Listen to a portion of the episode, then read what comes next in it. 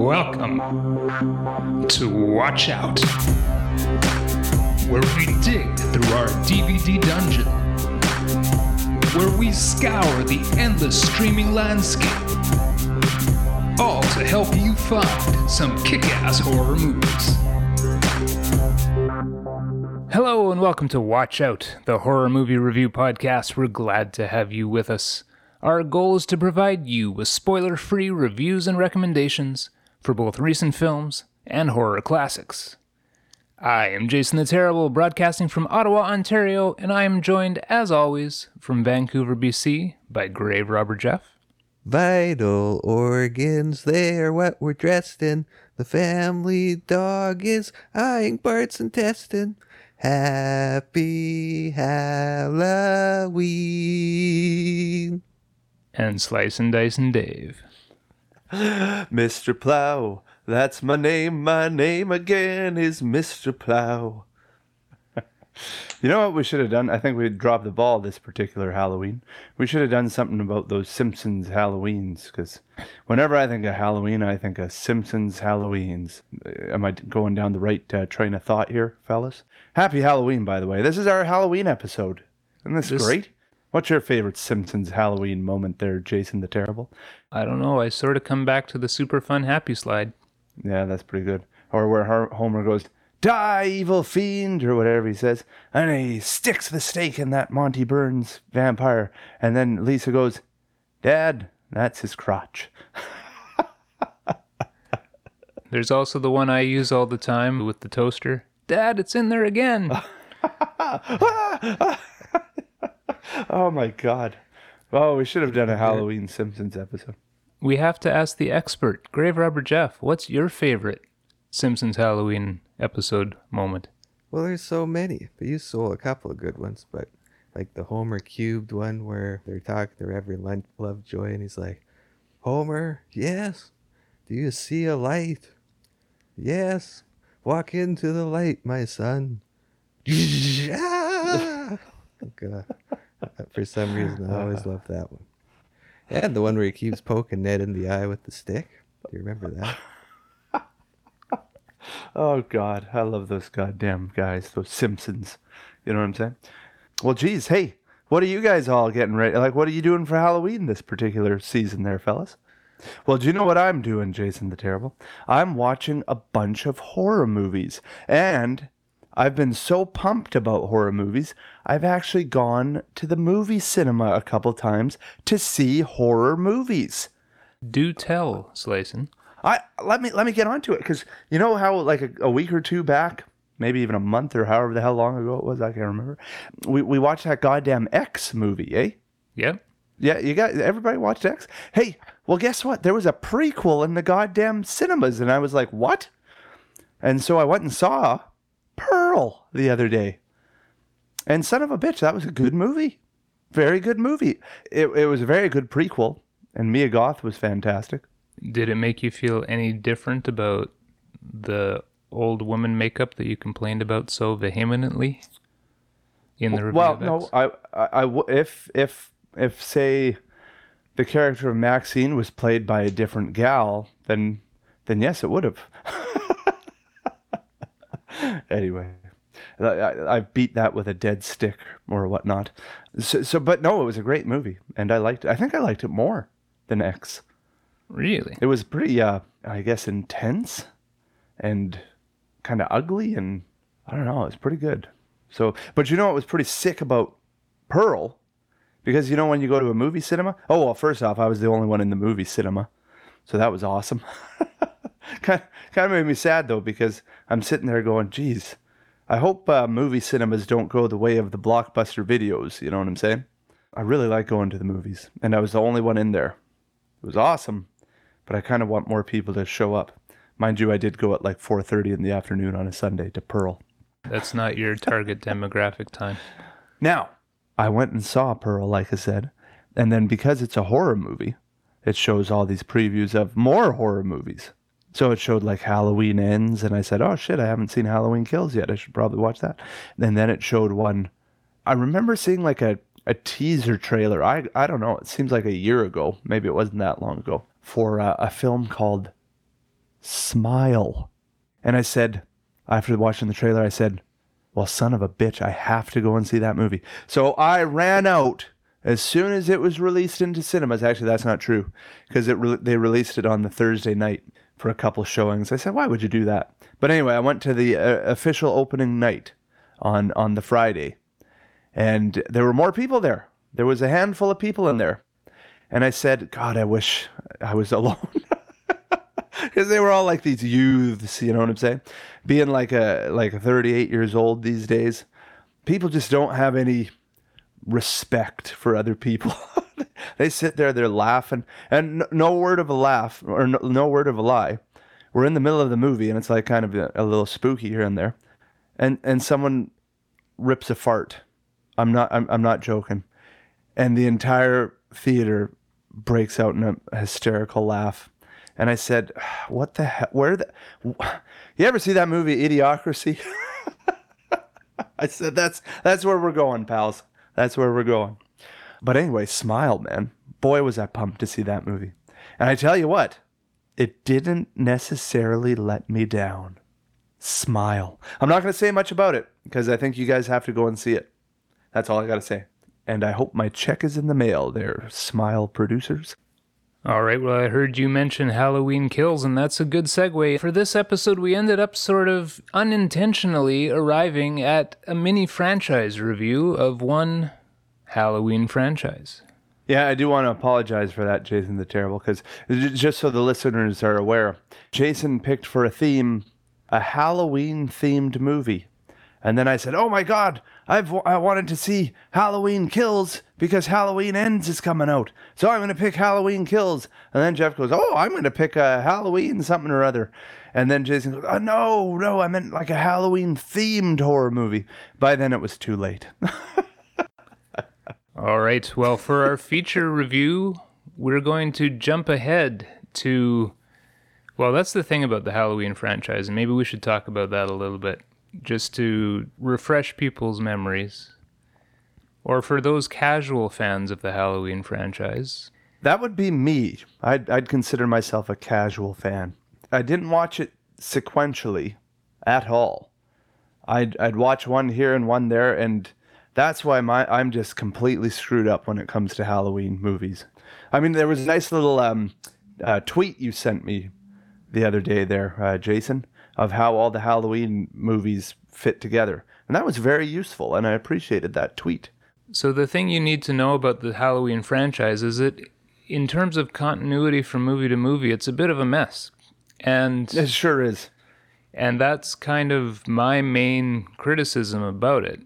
Now, you, you start with one of the greatest horror movies of all time, which. Halloween, part yeah, one. Yeah because it's one of the greatest horror movies of all time, it spawned a franchise, as the greatest movies of all time sometimes do. The problem is the movies don't go just one to the next to the next to the next. There have been several times when they've just made the decision to, hey, let's just pretend that none of those sequels actually happened, or let's just forget that the last time we said the sequels didn't happen. Let's for, let's just say that that didn't happen either. Can we just quickly discuss that a, a little more in depth? Like what movie kind of goes with which movie? Because well, I think that's that, pretty pretty important for for casual Halloween fans to know. All right, so for what we're going to do today, the movies that we picked, our usual format is to do a feature review that we all watch, and then because we all picked movies from Halloween, we ended up that we're going to do a mini franchise review where we we talk about four Halloween movies tonight. Because we've already talked about the original Halloween and the 2018 remake last year. You can go back a few episodes and, and find that one in the back catalog. I looked at our selections this time, and we've actually managed to pick something from pretty much each of the timelines on this chart. Slice and Dice and Dave, which one did you pick? Well, see, like like I said in my discussion about horror movies earlier on in the in the mo- in the cinemas, I unfortunately hadn't seen Halloween Kills yet. And I'm like, well, goddamn, Halloween Ends is coming out. And I liked Halloween, Halloween 40 years later, or whatever the hell they called it. So I said, well, son of a bitch, I should probably uh, watch Halloween Kills. That's the one I picked. All right, and so this is what's known kind of unofficially as the H40 timeline. Huh. This is the timeline that took the original movie and disregarded everything that came after it. So the 2018 Halloween movie is a uh-huh. direct sequel to the first Halloween. And that timeline then included obviously Halloween Kills and Halloween Ends, which is coming up and has probably hit theaters by the time that you hit hear this episode. Nice little four movie timeline. Halloween 2018 was focusing on the character of Laurie Strode 40 years after that Halloween night and how she's dealt with the post traumatic stress disorder that that came about because of that. Ironically enough, that's what Halloween H2O is all about, except it's only 20 years later. And that's in the Halloween H2O timeline, which picks up, I mean, technically could pick up right after the, the first Halloween, but officially does pick up after the second Halloween, Halloween 2 in 1981, and has its own timeline move, going into the movie Halloween Resurrection immediately, well, Ugh. four years after Halloween H2O. So, what are her offsprings? Is it different in each timeline? She's got different children in each different. Oh God! See, I'm sorry. I can't be the only one that goes like, "What the hell, man? You can't just you can't just do that, can you?" Well, it's. I guess. I, guess you told- can because they did, but I told you they just disregard things and start over. no, it's just weird. Can I just ask something that might be spoiler town? Sure. Yeah, you sure can, Grave Robber Jeff. In the original timeline, was there any reference that Michael Myers was Laurie Strode's brother? I think that's what we're going to address as part of our talk on the H2O. And and actually I should so I want to bring up as well that the movie I picked for my mini review is Halloween 2 from 1981. And so we're going to be Oh, able wow. to draw a direct line from the original Halloween to Halloween 2 to Halloween H2O. As always, we are a spoiler-free podcast. The only thing that we're really going to spoil is kind of the fact that some of these characters are recurring in later chapters, and so they must have survived the movie before them. But Uh, considering how much the the franchise has reset and disregarded itself, that may or may not be a huge spoiler. but there, you know, we also know that most people listening to this have probably watched these movies a lot.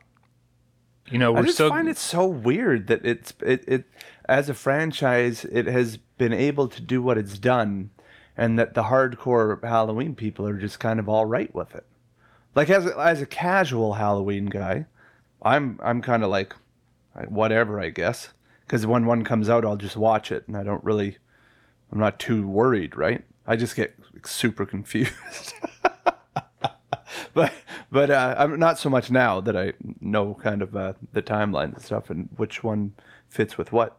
But like I just find it really weird. That's all I gotta say. if you look at the other franchises, it's not like the other franchises have had perfect track records either.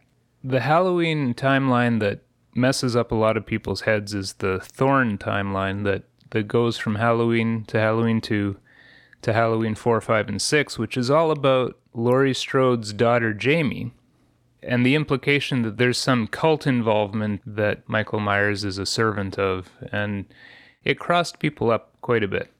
One of the best things about that timeline, though, is, is Danielle Harris, who plays Jamie Lloyd. And Danielle Harris, of course, ended up coming back to star in Rob Zombie's remake. And that's my segue into saying, Grave Robber Jeff, what movie did you pick for this mini Halloween franchise review? Well, I'm a little less familiar with the Halloween franchise than you Yahoos, but I'd, I'd only seen the original and the 2018 remake, so I haven't seen That's any of all you've ones. seen of Halloween's? Jesus Yes. Christ, man. All right. And then, so for this one, I was like, well, I could watch two, but I couldn't find it anywhere. And so I picked, well, actually, it's funny because Shudder, I think had everything except Halloween 2 on it. So, anyway, so then I saw that, oh, it has Rob Zombies on there. So I was like, well, I guess I can do the remake. So that's what I chose. Grave Robber Jeff is tackling the remake timeline. which of course is Halloween, Halloween and, and Halloween 2. and Halloween 2 by Rob Zombie. I have some opinions on those two as well, so I'll probably jump in as you're as you're talking through them there, Grave Robber Jeff. Yeah, I like that. the first one. It'll be interesting to hear what Jeff says about it. So, Yes, exactly. So well, how should we how should we start off here, guys? Have we yipped and yapped enough? Should we get on to our mini reviews, or is there more to talk about? Well, I think we're going to be talking about everything as we go, but let's go chronological because I think that makes the most sense. Um, I guess that makes we're, the most sense. We're obviously going to finish up with H2O, so it's not full chronological, but I think we should start with my pick, which is 1981's Halloween 2.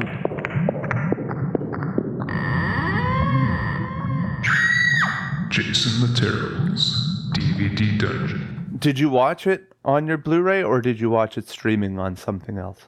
I watched it on my Blu ray, but I watched it with the director's commentary Oh, interesting. I watched it with the commentary by director Rick Rosenthal.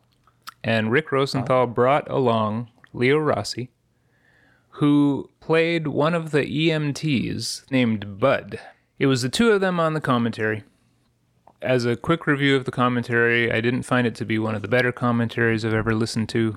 They spent most of the time talking about where this actor came from and who knew who and how they were picked for being in the movie, but not a whole lot about the movie itself, at least not a lot that stuck out.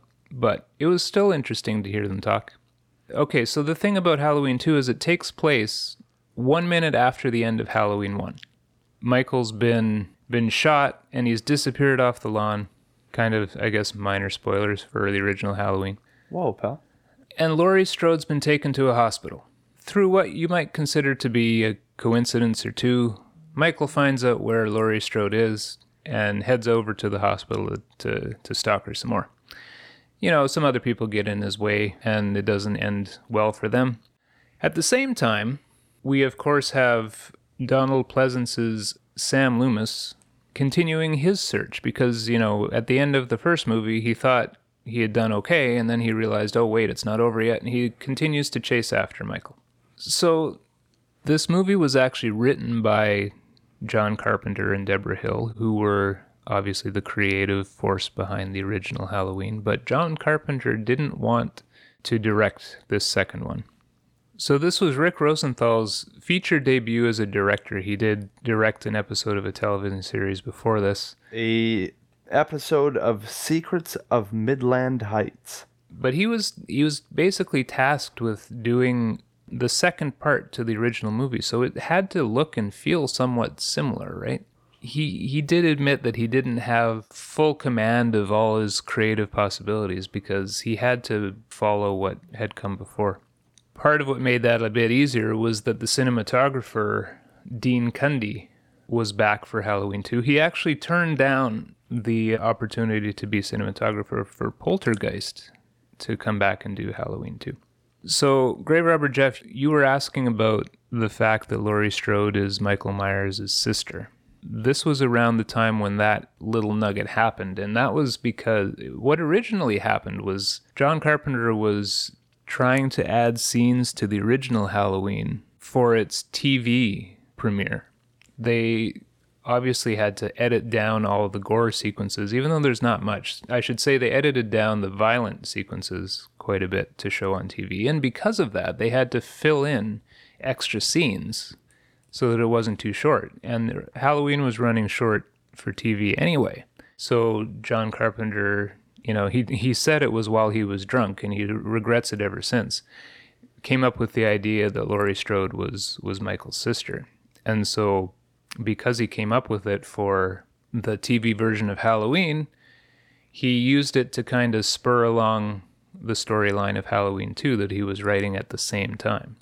It's funny, John Carpenter has a bit of a love hate relationship with this franchise. He obviously loves it for starting his career or really boosting his career and for all the royalty checks he gets every time they make a new Halloween movie. Yeah, you would think so. But he's also very critical about the storylines that came afterwards and the fact that he never thought that the second Halloween should have been made because he saw the original Halloween as a standalone story, which is weird when you think about how the first Halloween ended, it was obviously like a cliffhanger. If that was his idea of a standalone movie, then that was going to be frustrating for people.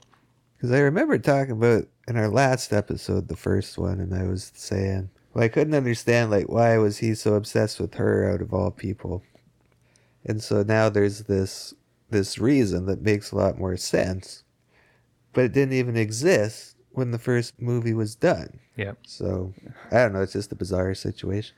It's bizarre, and the thing is that everybody agreed at the time that it made it a lot more scary for Michael to not have a motive, and that Laurie Strode was just in the wrong place at the wrong time. But yeah, so in Halloween 2 is when it's officially unveiled to Dr. Loomis that Laurie Strode is Michael's sister. It's unveiled by a character named Marion Chambers, who is the nurse in the first Halloween that is driving with Dr. Loomis to the sanitarium when Michael escapes at first. So she reprises her role in the second Halloween. And even more interestingly, she's also in Halloween H2O, What? the same character. So we'll get to that when we get to Halloween H2O. But anyway, she's the one that tells Dr. Loomis about Laurie Strode. And I'm trying to remember at what point Laurie Strode finds out that she is Michael Myers' sister. But yeah. Halloween 2 can't possibly live up to the original one. What it ends up trying to do is ratchet up the gore a little bit. And part of that was not even the director's intent. In fact, after the original cut, John Carpenter himself came in and looked at what Rick Rosenthal had done and said, Well, if you look at all these slashers that are coming out, ironically, the ones that were trying to copycat what Halloween did in the first place, this original cut of Halloween 2 doesn't doesn't really compare to the slashers that are out there right now. We need more gore and boobs. So John Carpenter actually reshot some of the kill scenes to add more gore and recut some of the scenes to make it scarier because he wasn't very scared with the, the original cut. And apparently Rick Rosenthal was not impressed by that. But what's really weird is that in the commentary he didn't say anything about that. This is what I this is what I read afterwards. Kind of ironic that the guy that originally wrote the original Halloween movie to be very methodical and patient and scary went into Halloween 2 and tried to ramp it up a bit, even though he didn't want to direct it in the first place. Now, this one was filmed over six weeks from April to May 1981 at the Morningside Hospital in Los Angeles and the Pasadena Community Hospital in Pasadena. It had a budget of $2.5 million compared to the original's budget of 320,000. And it made $25.5 million, which was more than Friday the 13th Part 2, which came out that same year, but a little less than American Werewolf in London, which was the highest grossing horror movie of 1981.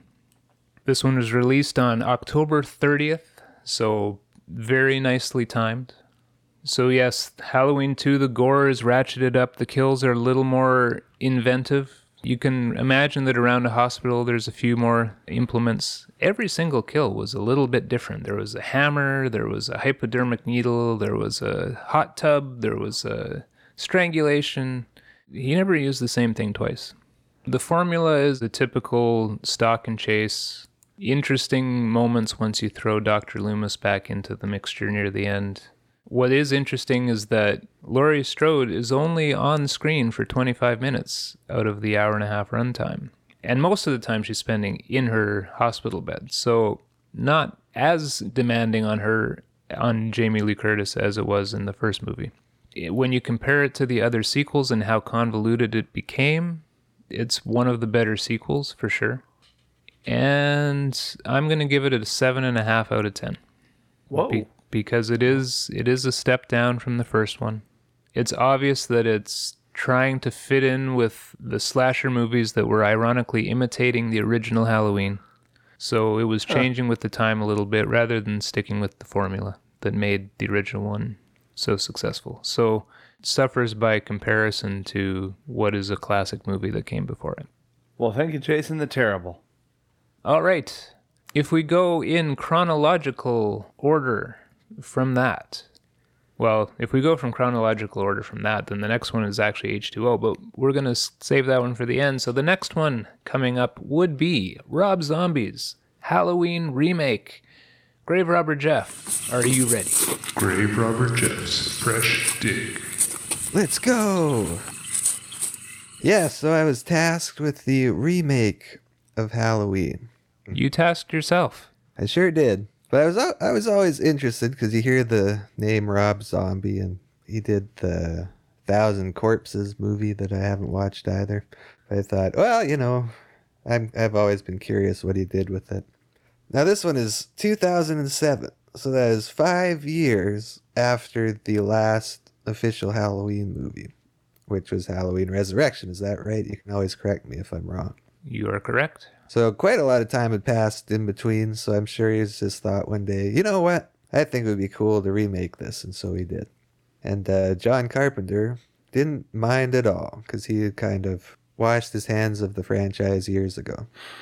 And he said, just have fun with it and make it your own or something like that. And as a side note, for some reason I thought John Carpenter had died. But What? he's he's well alive. And and he's Yeah. actually going to to the Texas Frightmare weekend this coming season. Oh my God! Should we, we should we plan a trip? We could. Anyways, I'm not sure why I thought he was dead, Dallas, but, but in case anyone else thought he was dead, he's very much alive. Yay! It's a little morbid. Anyways. Jeff. I, I don't I don't know why I thought that. Anyways, never mind. So the main difference, I guess, in this one, well, first of all, I thought it was going to be completely different, which was definitely not the case. So the main difference with this one is it spends a lot more time in the household of young Michael Myers when he's about 10. And in the first movie, you spend very, very little time, maybe the first five minutes, where you see that maybe it's a nice, normal house and he just happens to be a super evil kid. Well, this time around, the household is definitely not normal. It's a very toxic environment. His dad's out of the picture. There's a very abusive boyfriend. His mother's not necessarily in a what you would call like socially more acceptable role, I guess. She's an exotic dancer, actually played What? by Rob Zombie's wife, Sheri Moon Zombie. Yeah, and in the first one, he kills his sister. In this one, he goes on a bit more, more of a rampage, I guess you can say. But after that, there's quite a lot of time with him at the institution. And it's an aspect of it that I kind of appreciated because there is so much just left to the imagination in the in the original. Which I guess we've already talked about is maybe that was what was intended. But that gives this one a different feel as you kind of get more of the backstory, which I think is important a lot of times.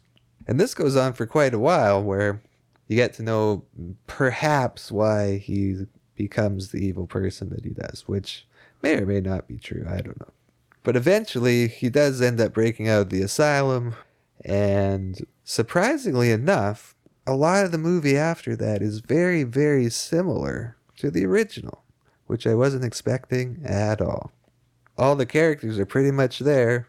We've got Dr. Loomis, played by Malcolm McDowell. If you guys remember Malcolm McDowell. I do. I, I worked on a show with him. I said, "Hey, Mr. McDowell," and I don't think he heard me because he didn't say anything. But no, I'm just kidding. but that was back in the day. Yeah, and you've got Sheriff Lee Brackett, who is played by Brad Dourif. Durif. I don't know. I, I uh, went to how, per, how you pronounce names.com and that's what it said. I've heard that name many, many, many times. All right, I guess I'll trust you and not this random pronunciation website. Well, I mean, I mean, Brad Dourif's been the voice of Chucky. He's been on the X Files. I've heard his name in making ofs a lot. Whatever website is claiming to be how do you pronounce his name.com, I don't know where they're getting that from. All right, so it's Brad Dourif, is that right? Yes. And yes, he was the voice of Chucky, which uh, was a very interesting voice. And when Michael Myers breaks out, he's no longer a kid. And he's played by a gigantic man by the name of Tyler Mane, who get this was a WCW wrestler back in the 90s. So that's one thing you'll uh, notice is that Michael Myers is a lot bigger and scarier than in the original. You know what else Tyler Mane was in? What? He was in the first X Men movie way back when. Oh yeah. Which X-Man did he play? He was not an X Man. He was part of the Brotherhood of Evil Mutants, don't you know? Oh, well who was he? He was Sabretooth. Oh, yeah, okay. Yeah, sorry. You're saying that as if you've seen that movie. Have you seen that movie? No. Well, there you go. Ah, but I wanted to be cool, so I thought I'd make it seem like I'd seen it. Well, it worked up until you said that you hadn't seen it. Oh, and there's other guys in this movie, like Danny Trejo. Remember him? yes. Whoa! Oh my God, you're not gonna believe this. I'm scrolling through Sheri Moon Zombie's Instagram as you're speaking, and I just came to a picture of her with Danny Trejo. I'm not even joking. And I went through hundreds of pictures, and as soon as you said his name, I was I was looking at his face. That is, the the world is effed up, man. Cosmic. Yeah, it was cosmic.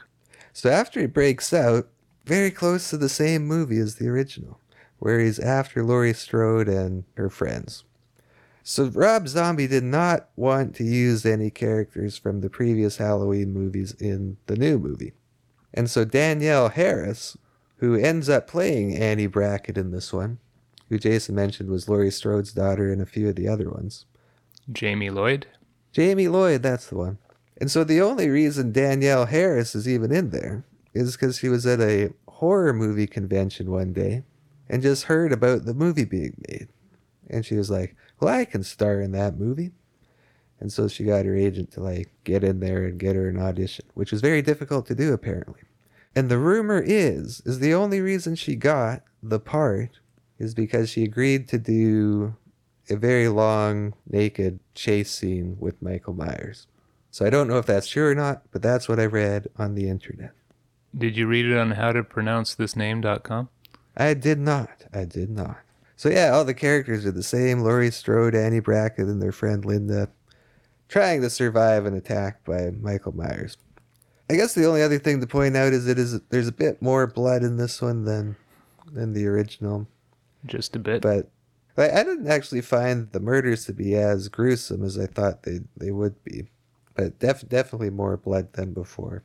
And yeah, I wasn't expecting it to be so similar, so I actually like that aspect of it. So overall, I think it's probably not a terrible remake. I don't know what people thought. I didn't really look into how true fans of the series and what they thought about, but I didn't think it was that bad definitely probably scarier than the first one. The camera angles are certainly different, like the way it's shot. Well, I don't know if I should say this because it was kind of like a main point of the movie was revealing that they're related. We kind of already talked about that. But it drives a lot of the story about this one. So overall, I'm happy I watched it. I'll give it a 6.8 out of 10. That's not too bad. Oh, I'll just mention that I thought the mask was a lot cooler looking than it was in Halloween H2O. I don't know if you guys thought that.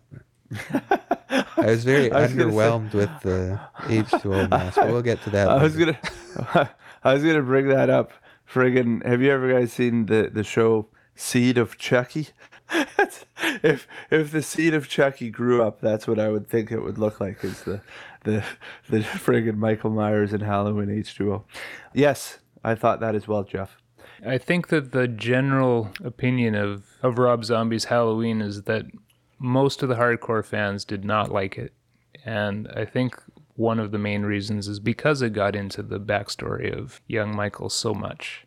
Jay, you seem to know a lot about the hardcore fans and stuff because I'm I'm not, I'm not really versed in the hardcoreness of of it. But what I'm trying to say is, what do they think of the franchise then? Is a hardcore Halloween fan just a hardcore the original Halloween fan, or do they like everything about Halloween? And then if that's the case, why don't like? I mean, I'm confused. I think you're going to find a lot of different fans with a lot of different opinions. Okay, well there you go. A lot of the people that that are really big Halloween fans. Some of them, I've heard them say that when they go back to rewatch, they go from Halloween to Halloween 2 to Halloween H2O. Interesting. I kind I kind of see I kind of like the fact that they're just like you know what? Forget all those goddamn movies. Let's just let's just do this how it should have been done. I kind of like that. It's kind of hilarious. Well, there you go. There you go. Could I do my review? All right, so Slice and Dice and Dave, you're up. Let's get to your review of Halloween Kills. Slice and Dice and Dave's Screaming Stream Saga. Hey, thanks, Jason the Terrible. Welcome to Slice and Dice and Dave's Screaming Stream Sack of Nightmares. This week I dove into that Scream Sack and I picked, uh, what the hell did I pick? Halloween Kills. Now, hey, so you know how we just did Halloween? Was that like a year ago? So basically, Halloween Ends is coming out. So I said, I gotta watch Halloween Kills. And I, I gotta tell you, there's not too much to say. to say about Halloween Kills. Not to be like completely dismissive or anything, but I just get the general feel that it was just like they just wanted to make a trilogy, so they just threw this one out to make a couple bucks. It's not bad. Uh, here's a synopsis from the Internet Movie Database. Surviving victims of Michael Myers form a vigilante mob and vow to end his reign of terror after they discover that he is still alive.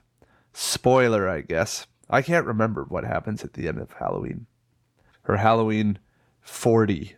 Or what, how do we call it? Halloween 2018, I guess. Halloween H40. Um, now, see, I'm one of those suckers that just make a goddamn horror movie and I'll watch it. You know what I'm saying? Like, I'll watch these Halloweens, I'll watch it, whatever. You know what I'm saying? I don't think too deeply into it. In most cases. Sometimes I do, to be fair with you. But anyway, this particular one, I just find it's kind of more of the same. Mike Myers is running around. He looks pretty scary. He's killing a lot of people, in a lot of cases gruesomely. I like how they threw in that little, uh, the little bit where there's this other like escaped convict, and they kind of get like, oh hey, there's Michael Myers, but you know it's not really Michael Myers. And that was a cute little storyline. I don't know what else do you want me to say. Like, oh, it was directed by David Gordon Green. I believe he did the first one, and he's and he's doing the ends, isn't he? And oh, and what's cool about him is he's he's uh, producing that Hellraiser TV series that I'm super pumped about. I watched Ha- Halloween Kills with the wife. We both agreed that the first one was way better. The second one here, the Halloween Kills, it was fine, but there wasn't much to it. There was a lot of killing, a lot of violence, and it's basically just obviously a continuation on what happened that evening. I'm I'm assuming it uh, it's just setting up the old Halloween ends. That's about it. you know what? I got like I got the feel like you know how you watch the original Halloween, you watch Halloween 2, you watch Halloween H2O, and it felt like a feature movie. Watching this on the TV felt like what a um, a big time series feels like. It felt like almost like a I don't know, it didn't feel like a feature film to me. It was bizarre. Entertaining enough that I was glad I watched it. I only gave it a 5 out of 10 though, fellas. Well, what did you you guys have seen it? What did you think? All I remember when I watched it was, wow, not a lot happened. That, that's- thank you. It- to to like progress the story. That was what my thought was. Uh, I, that's that. So what I'm basically just trying to say is that it just seemed like filler to get to the last one. Not saying it's bad. I'm just saying there's not much to it. Right? Anybody else agree? I guess Jeff did. Jason, now what do you have to say? Well, it did feel like the second part of a planned trilogy. There were some interesting ideas in there about how this is affecting the community and, and what vigilante justice and mob mentality, how dangerous that can be. But at the end of the day, you're right, it doesn't advance the story that much. Correct me if I'm wrong, but you don't even have Laurie Strode and Michael Myers in the same scene in this movie. Let me try to think. Oh yeah, no, she's in the hospital almost the whole time, isn't she? I, She yeah, you might be correct. You might be correct on that. Yeah. She is in the hospital for most of the movie, which is a parallel to the original Halloween 2, actually. Yeah, that's kind of cool. That's kind of cool. Yeah, see, there you go. Oh yeah, and then oh yeah, like like it's pretty brutal at times. Like there's a kill where he's killing somebody right in front of someone's significant other. I said, come on, man, that's pretty harsh. You know what I'm saying? Come on, Michael Myers. That's just pure evil. That's what I was thinking. All right. Thank you, Slice and Dice and Dave. Oh yeah, friggin' uh, Nick Castle was the shape. Was he for the whole movie? No, because James Jude Courtney was the shape as well. So now I'm super confused. Which one was? It must have been. What the hell? Two the shapes? Oh my God! Airon Armstrong from 1978 was in there. What the? Oh, it must have. Because there's Okay, flashbacks. just cancel that whole bit out. Anthony Mi- Michael Hall was in it though. He was from like Breakfast Club, the nerdy dude. Now he's a big tough guy, part of the vigilante mob. That was kind of cool. Anyway, Halloween Kills. If you want to watch this, uh, you can stream it in Canada here on Crave or in the old uh, United States of America, DirecTV, HBO Max, or you can buy it from wherever you purchase movies and stuff. Thank you, everybody. Thanks for listening. All right. Well, I think it's time to tie it all together with our feature review of Halloween H2O. And now watch out for our feature presentation. All right. For our feature review, we are going to be talking about Halloween H2O. It was released August 5th, 1998. On a budget of $17 million, it grossed. How much do you think? Was it like 56 mil or something? $75 million. And you wonder why they keep popping these things out, eh? You know what I'm saying? Well, this was the highest grossing Halloween sequel. Directed by Steve Miner. You know, as a kid, I knew that name from the back of the VHS boxes of Friday the 13th, Part 2 and Part 3, And House. and House. The writing credit is a bit interesting on this one. Yeah, so uh, Robert Zappia gets the old uh, writing credit here for uh, Halloween H2O. And get this originally, they were going to make uh, Halloween 7, and it was kind of going to go straight to straight to DVD or straight to home video, as they say, right? So they weren't really planning on making such a such a big deal of it, eh? They're like, oh, what are we gonna do? Are we gonna continue on from six, or are we gonna figure something else on? You know, because there's loose ends, blah blah blah. And I'll be damned if after he wrote a draft and sent it to the the producers and all this and all that, they give him a call and say, hey, we got goddamn Jamie Lee Curtis to sign on to this. So the the bad news is we're gonna throw your script right in the trash. But the good news is, uh, you can write a uh, write a new one with Jamie Lee Curtis involved. He said, "Ah, this is great." and uh, and uh, now the thing about this, Jay, because what happened after Halloween two? Jamie Lee Curtis said, "Hey, I can't I, I can't do any more horror movies, or else all I'm going to be is a goddamn horror movie actress." So she said, "That's it. I'm not doing any more horror movies." And sh- and for 20 years or so, she didn't do any more horror movies, did she, Grave Robber Jeff? I guess not. Yeah, that's right. So this was a big thing. She, and she goes, you know what? It's been 20 years, and I just, I said, I owe it to the fans of the Halloween franchise for making it such a big thing. And, you know, and, and I thought that was pretty cool of her to say, I'm coming back to, to, to do one 20 years later. You know, let's do this. And so then Halloween H2O was spawned, eh? Well, let me add to that, Dave. Again, I watched the commentary, and this commentary actually featured Jamie Lee Curtis and director Steve Miner. Ah, They say it was moderated by Sean Clark. Now, I'm not going to get into too much who Sean Clark is, but you guys will remember he's the guy that I made a fool of of myself at Texas Frightmare a few years ago. And I couldn't stop talking about how I made a fool of myself in front of him. Anyway, what did you he, do? I can't remember. well, let's not get into that now. But he's the guy that brings everybody together for the conventions. So when oh, Okay, Jamie Lee Curtis go, goes and does her one convention thing, he's driving her around and stuff. Okay, gotcha. Anyway, in our episode about Halloween, I went on and on about how awesome the commentary was between John Carpenter and Jamie Lee Curtis. And I've come to the decision that any commentary that Jamie Lee Curtis is on is going to be awesome because this was another awesome commentary with Jamie Lee Curtis for Halloween H2O. And she starts off by telling the story of how this movie started. So it's interesting, Slice and Dice and Dave. You've got yours from the perspective of the writer. From, Yeah. From Jamie Lee Curtis's perspective, she was talking to John Carpenter and Debra Hill, and they were all talking about the fact that hey, let's you know it's 20 years, it's coming up to 20 years. Let's let's get together and do another Halloween. And you're absolutely right. It's to you know as a love letter to the fans to thank everyone for launching their career and stuff. And the way she says it tells it though is that eventually John Carpenter dropped out. He asked for $10 million to direct plus a three picture deal. Oh, interesting. Going back to the love hate relationship with this thing, he was he's always believed that he was not paid fairly for the first one ah. by Moustapha Akkad, the the executive producer. So this was his way of trying to get some of that money back. And they basically said no, and so he walked away. And so here's Jamie Lee Curtis. John Carpenter walks away. Debra Hill walked away pretty soon after that. So here she is. Now she's attached to this Halloween movie without John Carpenter and Debra Hill. But you know, she still wants to do it because she wants to she wants to see what would happen to Laurie Strode after 20 years. She thinks it's a great story to tell. At the end of this movie, she wants to kill off Michael Myers. Yeah. Right? Why wouldn't you? So the script's being developed. The story was originally conceived by Kevin Williamson, who was working with Steve Miner on the Dawson's Creek series.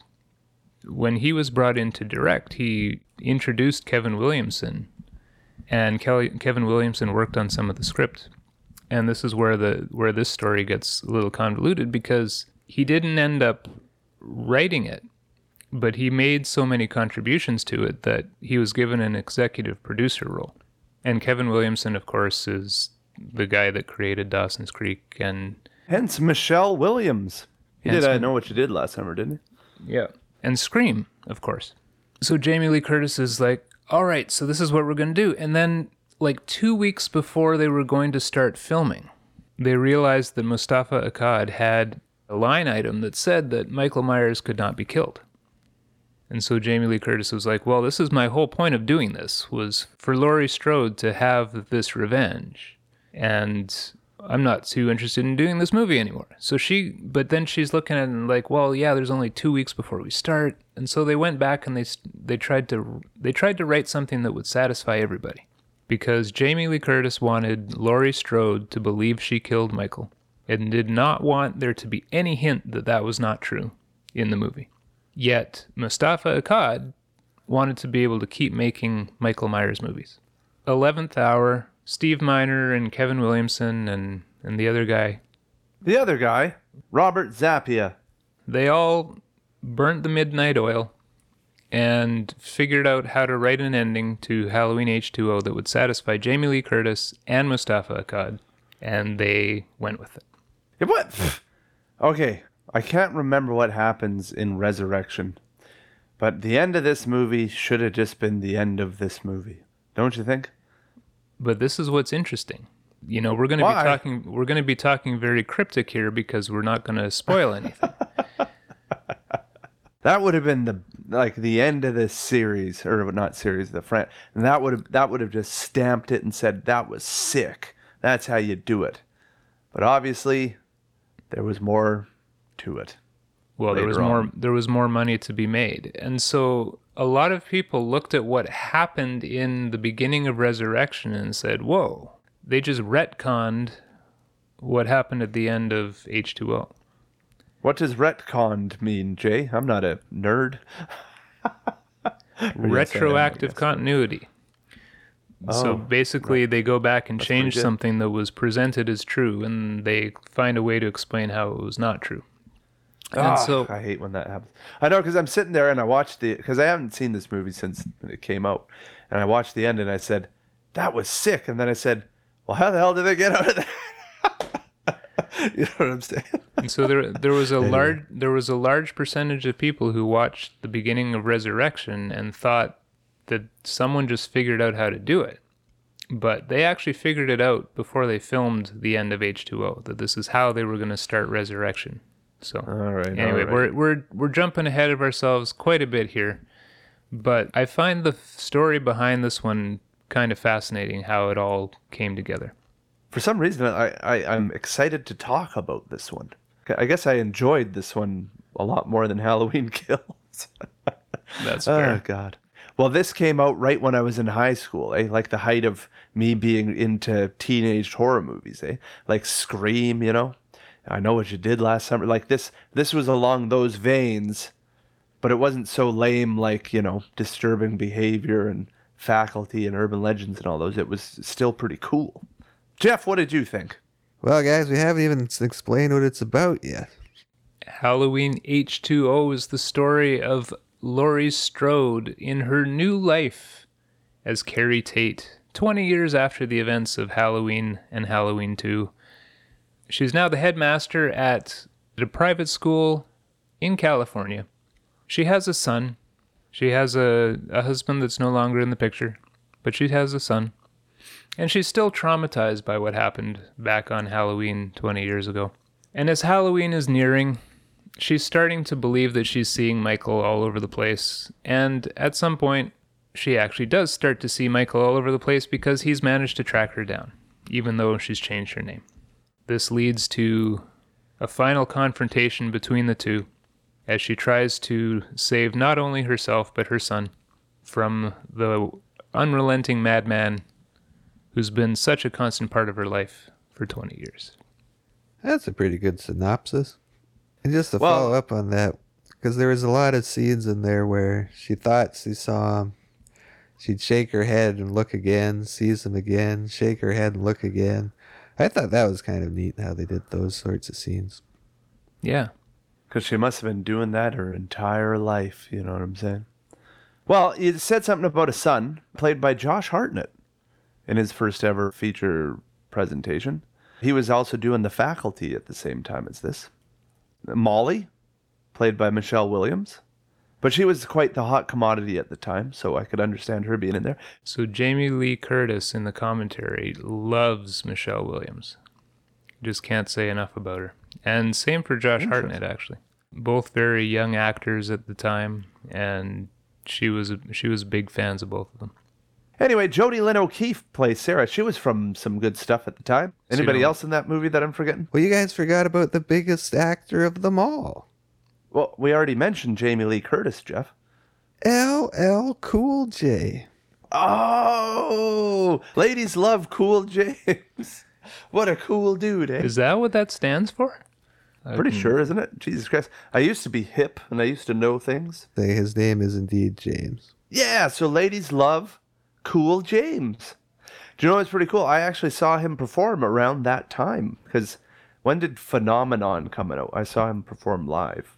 Phenomenon at Snow Job 98 or something.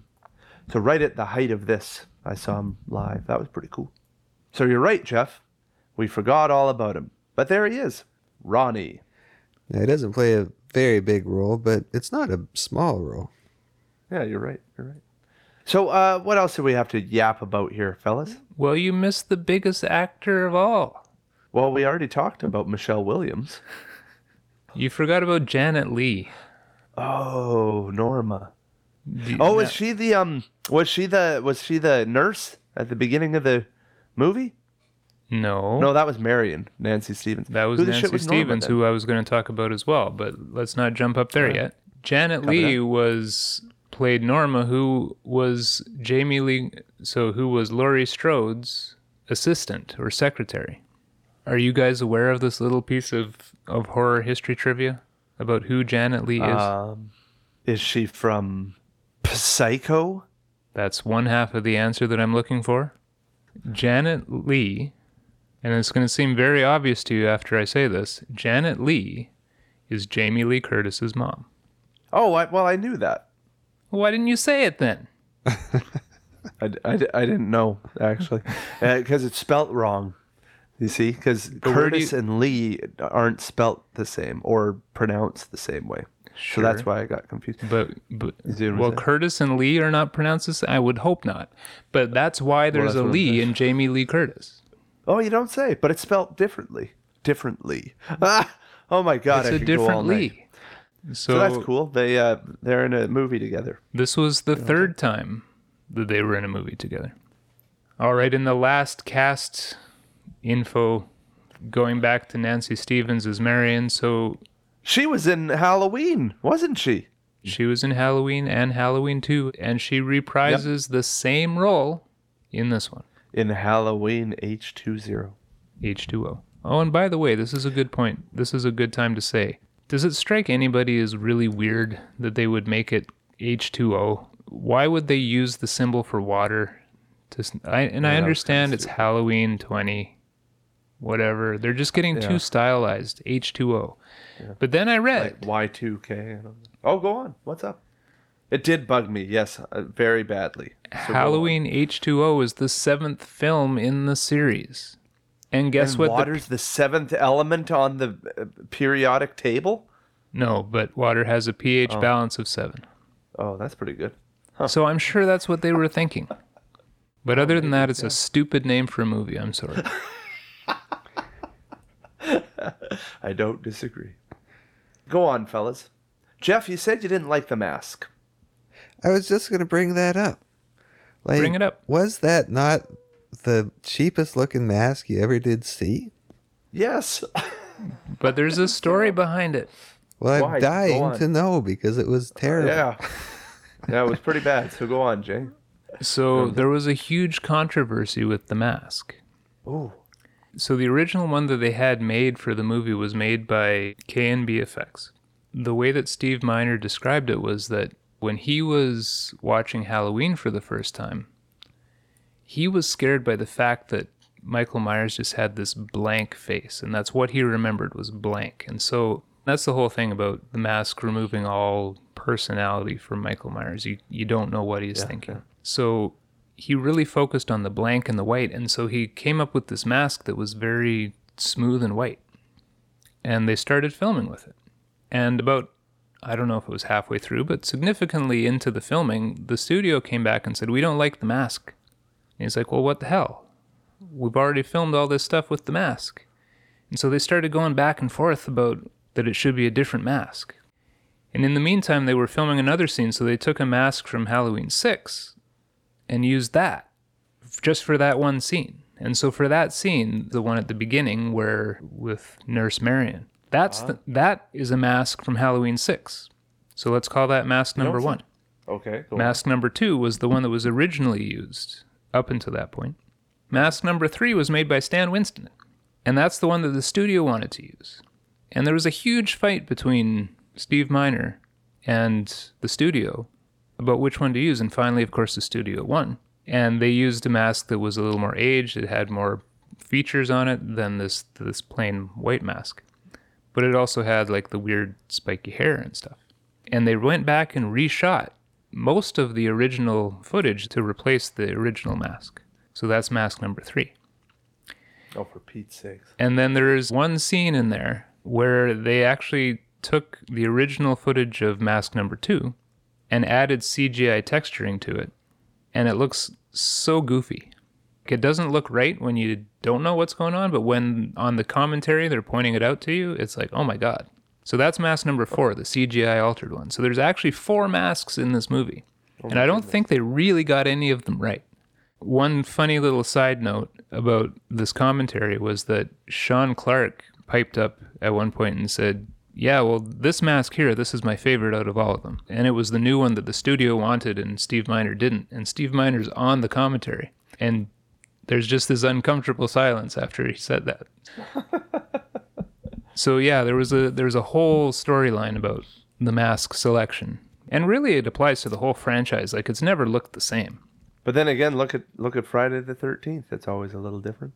Friday the Thirteenth too, It's just a bag, and then you look at Jason X, and it's like this really cool metally looking mask. Metally? Wasn't it always supposed to be Captain Kirk? Wasn't that what it was supposed to be? Yes. Well, that was the first one, wasn't it? Yes. So how how can they have so many different versions of that? I don't get it. Well, because they could never go back and get the original one. When you make one, you can't make it exactly the same as the one that came before. Yeah, before. you can. Fil- film technicians are the greatest artists in the world. They can do anything. 40 years ago, w- Oh. they were not able to recreate exactly the original mask. That's too bad. Like I said, it looked like the dude from Seed of Chucky if uh, he grew up. because of the hair. Because of the goddamn hair. So in terms of the rest of the movie, was there anything that stood out as different, or was it just a traditional slasher movie at that point? Because I was trying to think of anything that stuck out as very interesting or not.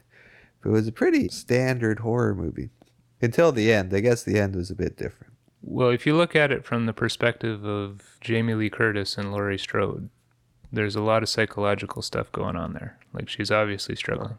But then you've also got her son and this little subplot with the party that they want to hold while they're alone at the school, which is something that's right out of Dawson's Creek, right? I was looking at the four of them, knowing that Kevin Williamson was involved. I was looking at it thinking, well, you could throw the cast of Dawson's Creek in this building and it wouldn't be out of place.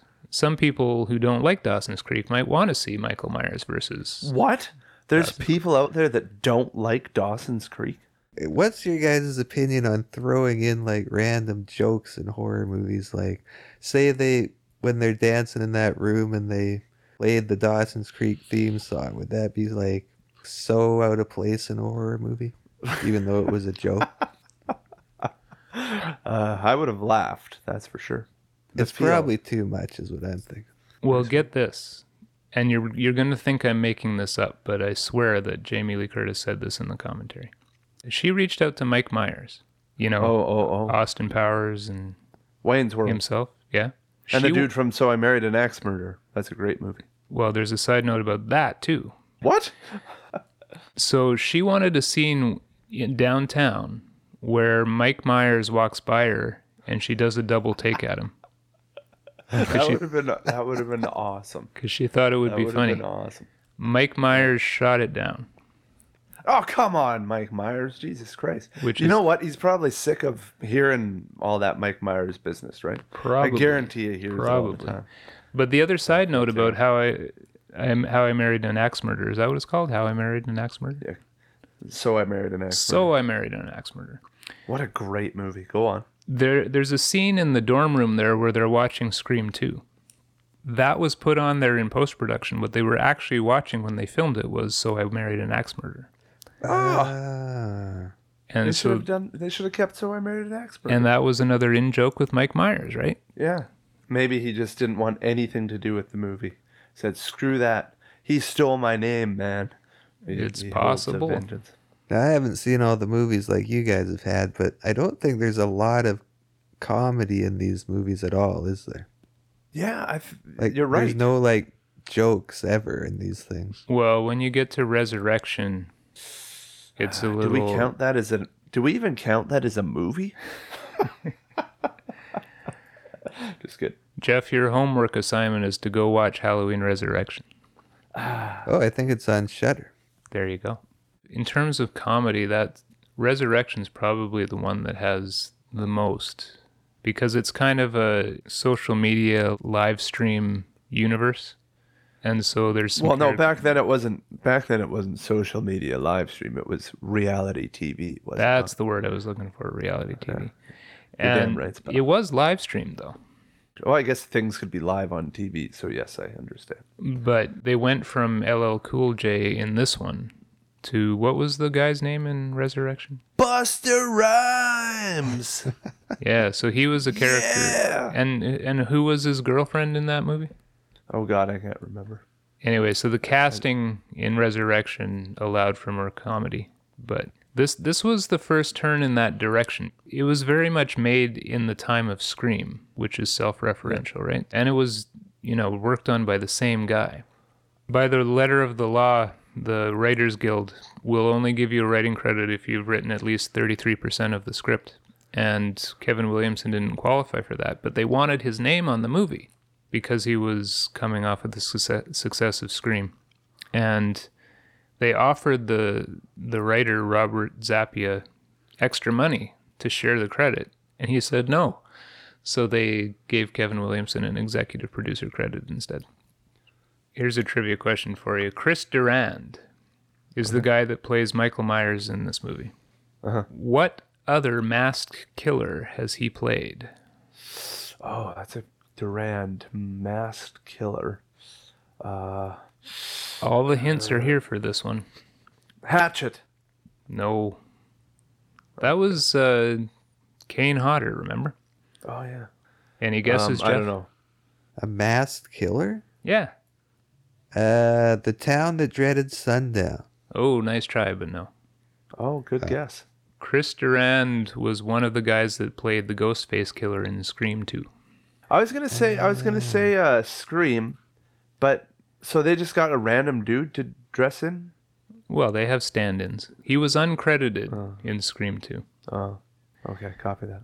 And we talked about Joseph Gordon Levitt being in H2O early in the movie, too, right? Yeah. Hey, that, that let's talk about the beginning. The beginning was sick, wasn't it? How they have a little chunk of mini movies almost. The nurse and everything, and Joseph Levingor. That was a really good beginning to the movie. I thought it set up the whole movie very well. I thought. There was a voiceover by the Sam Loomis character, but what was impressive here was that it wasn't actually Donald Pleasence. because he unfortunately passed away. If you wait to the end of the credits, it said this film was dedicated to, or in memory of, Pleasence, Donald Pleasence. Though I think they spelt it wrong. Did they? That's that'd be rough. It's kind of rough. But anyway, All right. Well, what, What else, else? should we what else should we talk about before we get into our individual rating segments? I don't know. Is there much else, Jeff? I say we go to the segments. Let's do the segments. Let's go to the segments. Yeah. All right. Let's start with the spooky segment. Jason the Terrible, how spooked out were you, pal? Did you just rename our segments without asking us? I don't think so. Did I? Isn't, what wasn't it always the spooky segment or something? No, it's the scary meter. Oh, whatever. It's pretty similar, isn't it? I thought you were doing some Halloween theme thing. Well, it is Halloween, so it's spooky, right? All right. Was I scared? It's hard to be scared when you're listening to commentary, so I'm going to try to remember how I felt the first time I saw it. Not really scared, there's some tension there. There's a good scene when Michael steals a car from a woman at a bathroom and Oh, she's yeah, got that was her pretty- she's got her daughter there with her. That's tension, man. There's a scene where they're trying to open a lock and they get stuck between two doors. You know, of course they drop the key and so Michael's trying to open the lock. That's tension. Yeah, yeah, there's lots of tension. Yeah.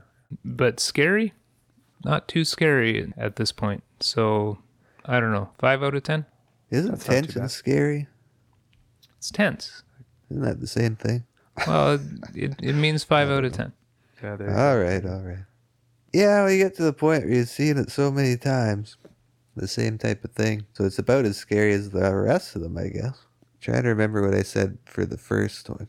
I think I gave it lots of scary points because of just lots of like seeing people. Well, yeah, I guess there's a lot of that in this one too, where they, they just see see him walking around and stuff. And then there's like those scenes where like she thinks she sees him, and may or may not have actually seen him. I don't know. I guess it's kind of scary, but I'm still in the middle of the road. I guess like maybe a five or a six too. you make a good point about the particular way that they show michael in these scenes like it's always in the background over someone's shoulder Hey, That's what I really liked about the original one. yeah it goes all the way back to the first one that's something almost unique to the halloween franchise that they keep using is that they focus on someone in the foreground and just in the background almost unseen but you can see him is michael myers The shape. That's why they call him the shape. I thought the beginning sequence was a little creepy, so I'm going to give it uh, five out of ten just for the beginning sequence. But the rest of it wasn't very scary, just like you say, tense. Five out of ten. i mean the, the scenes with the dumb waiter were tense That was pretty good. The scene with the garbage disposal was tense. So let's say six out of ten. I'm gonna jump it up by a point. And then when he's chasing the girl around and like busting down walls, that's not exactly not scary. Um, five out of ten. Five out of ten. All right, disturbometer, slice and dice and Dave. How disturbed was I? Anytime there's a mass killer running around killing people, it's disturbing. But it's not overly disturbing. so I'd say mildly disturbing. If you're watching Halloween, you're just going to get what you would think. There wasn't anything worse than what you would think. I hear you. So mildly disturbing. I think the only thing that would be considered different than the other movies is where Laurie Strode is in her life and how she's coming apart is a bit disturbing. And in retrospect, knowing what happens at the end and then what you find out at the beginning of Resurrection, it's disturbing. But that's not, that doesn't really count because that bleeds into another movie. Interestingly enough, they did this investigation twice, right? Like they investigated how Laurie Strode is dealing with PTSD 20 years later in H2O and 40 years later in the David Gordon Green movie. They've revisited this theme a couple times. It would be interesting to have a conversation about which movie did it better. I'm thinking back to that scene in H2O where she drinks her wine really fast so that she can have another glass without her boyfriend realizing that Oh yeah, yeah. but she already drank it. And we didn't mention Adam Arkin as her boyfriend. Pretty good job by oh, him yeah. in this one. Okay, so mild to moderate disturbing. It's it's still not it's crazy disturbing. Though something that happens to one of the characters' legs is pretty disturbing, so let's talk about the gore meter. Yeah, but was it really that bad? The leg was dangling there. Was it? It was pretty dangly. I'm trying to remember all the kills and the grand total of all the gore. My problem is watching two Halloween movies so close together, they're sort of blending together about which one happened where. That's true. Because there wasn't a very high body count in this one, was there? It's around the the seven or eight ish, I think. So gore wise, I, I just remembered the first one in the movie was was kind of gross, if you recall the Oh, skate. Yeah. I wasn't expecting that. Did you notice how big the blade on the skate was, though? It was an absurdly thick blade. You know, call me crazy, guys, but I don't think it was a real hockey skate. Yeah. Other than that, there, there's lots of knives. There's lots of blood. I guess the leg gets crushed. So there- there's some in there. I'd come in at a six out of ten. Yeah, Halloween's never been super gory. Yeah, I'm gonna say a lower, like a five out of ten. I could even go down as low as a four. Wow. But you just said the So leg was average would crushed be a and five. dangling. Yeah, well, that's why Yeah, it come gets on, four. Jay. You can't have it both ways, man. All right, you guys are going to start to wish you hadn't brought this thing back. The hilarity meter. I'll start with the hilarity meter. Unfortunately, well, or fortunately, depending if you like comedy and horror, there wasn't very, there wasn't anything too funny in there, unless you're talking about LL Cool J's acting. Just kidding. He did a pretty good job, actually. Well, he was one of the sources of comedy. The conversations on the phone with his wife or girlfriend. Oh, that's true. That's very limited comedy. Sure. Grave robber. Was it funny? Not really. All right. Well, since we talked about that a little bit already, how about the hoots and such Hoots and such. and Um, wangs and things? Yeah, you and your wangs and things, man. Let's see. There was a little bit of talk about them, uh, like you know, as teenagers would, would, um, about like uh, you know, doing it and stuff. But I don't think there was ever any doing it, or boobs or butts or anything for that matter. So it was pretty, pretty PG thirteen, as they like to say in Scream. Am I right? This is a stark contrast from the Rob Zombie version, which had a lot. Oh, Of hoots and such? Really? I can't Yeah. even remember. You think I'd remember a bunch of hoots and such, but I didn't. That's it. So our overall ratings, ladies and gentlemen, on 2000 and oh, it's not even from 2000, from 1998's Halloween H20. I'll go first. Well, this was my time frame of being in high school and loving the fact that I could watch horror movies, and I was like all in high school and all cool and things.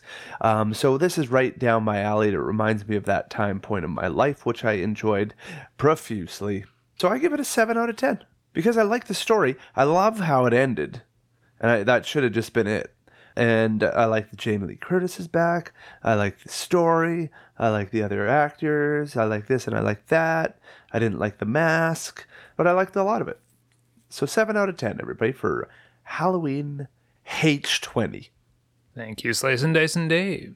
Couldn't have said it better myself. You're welcome. Grave robber Jeff, can you beat a 7 out of 10? Eh, uh, well, for me, I guess it was kind of like more of the same. I wasn't too enthralled with the story. I thought the acting was fairly decent, though. But I would say I like the Rob Zombie one more than this one. Because I think if you're a fan of these types of movies, you're going to like it. But unless you're a super fan. But, anyways, let's see. I'll say a 6.6 out of 10. 6.6. So 0.2 below the Rob Zombie. Is that what you're saying? I guess if that's what I rated. I can't remember. It was like 10 minutes ago. No, just kidding. More like an hour ago. Well, to rate this one, I'm going to try to put myself in the position of a Halloween fan, knowing that Jamie Lee Curtis is back for a final confrontation with Michael Myers after 20 years. That is a pretty cool concept. And never mind the fact that they did it again for the 40 year anniversary. I think it was very cool to have this confrontation happen after all these sequels that went in so many different directions. They distilled it back down to the characters that really mattered. Filmmaking was done really well. There was a very cool shot when she closes the gate and grabs the axe and walks back up the driveway. that uh-huh, was uh-huh. that was very cool. There were some good moments in here. I mean, it's nothing super special, but it was a solid entry. And when I said that Halloween 2 was one of the better sequels, I think H2O is also one of the better sequels. And I'm going to give it slightly higher than I gave Halloween 2. I'm going to rate it an 8 out of 10. Get out of town. What did you give Halloween 2? Seven and a half? I gave Halloween 2 seven and a half. There, there's a whole bunch of stories in here that we haven't even really touched on, like the score. The score was changed at the last minute because it was not what the producers expected or wanted. And but I mean, in general, I think there was a lot of studio interference, which is not unheard of for a movie that's in a franchise that's 20 years old. Everybody wants to to make their money off of it and make sure everything's done the way they want it to be done. And so the fact that they came out of that with a movie that's actually pretty entertaining and satisfies a lot of fans, I think it deserves some credit for that. 8 out of 10. Halloween H2O 1998. Thank you, Jason the Terrible. All right, well, happy Halloween, everybody. Yeah, This brings and trick and treat and all that and stuff. This brings us Candy apples and razor blades, as the misfits would say. This brings us to the end of our Halloween episode. Thank you for sticking with us. We really appreciate it. We couldn't do it without you. And we hope you all enjoy the Halloween season. Ooh, go and see a horror movie in your local cinema. Support horror movies. Go That's watch some horror movies. You know, go eat some candy. Go dress up. All that stuff. All right, if you would like to get in touch with us, please do. You can reach us at watchouthorror at gmail.com. You can visit us at our website, www.watchouthorror.com, where you can find links to all our social media presences. And you can find links to listen to this episode in all sorts of different places. So, until next time, and there will be a next time, stay safe, treat each other well, and trick or treat. Thank you for listening to Watch Out. The opinions you've just heard have been made by three guys from Canada. Please keep this in mind and enjoy responsibly.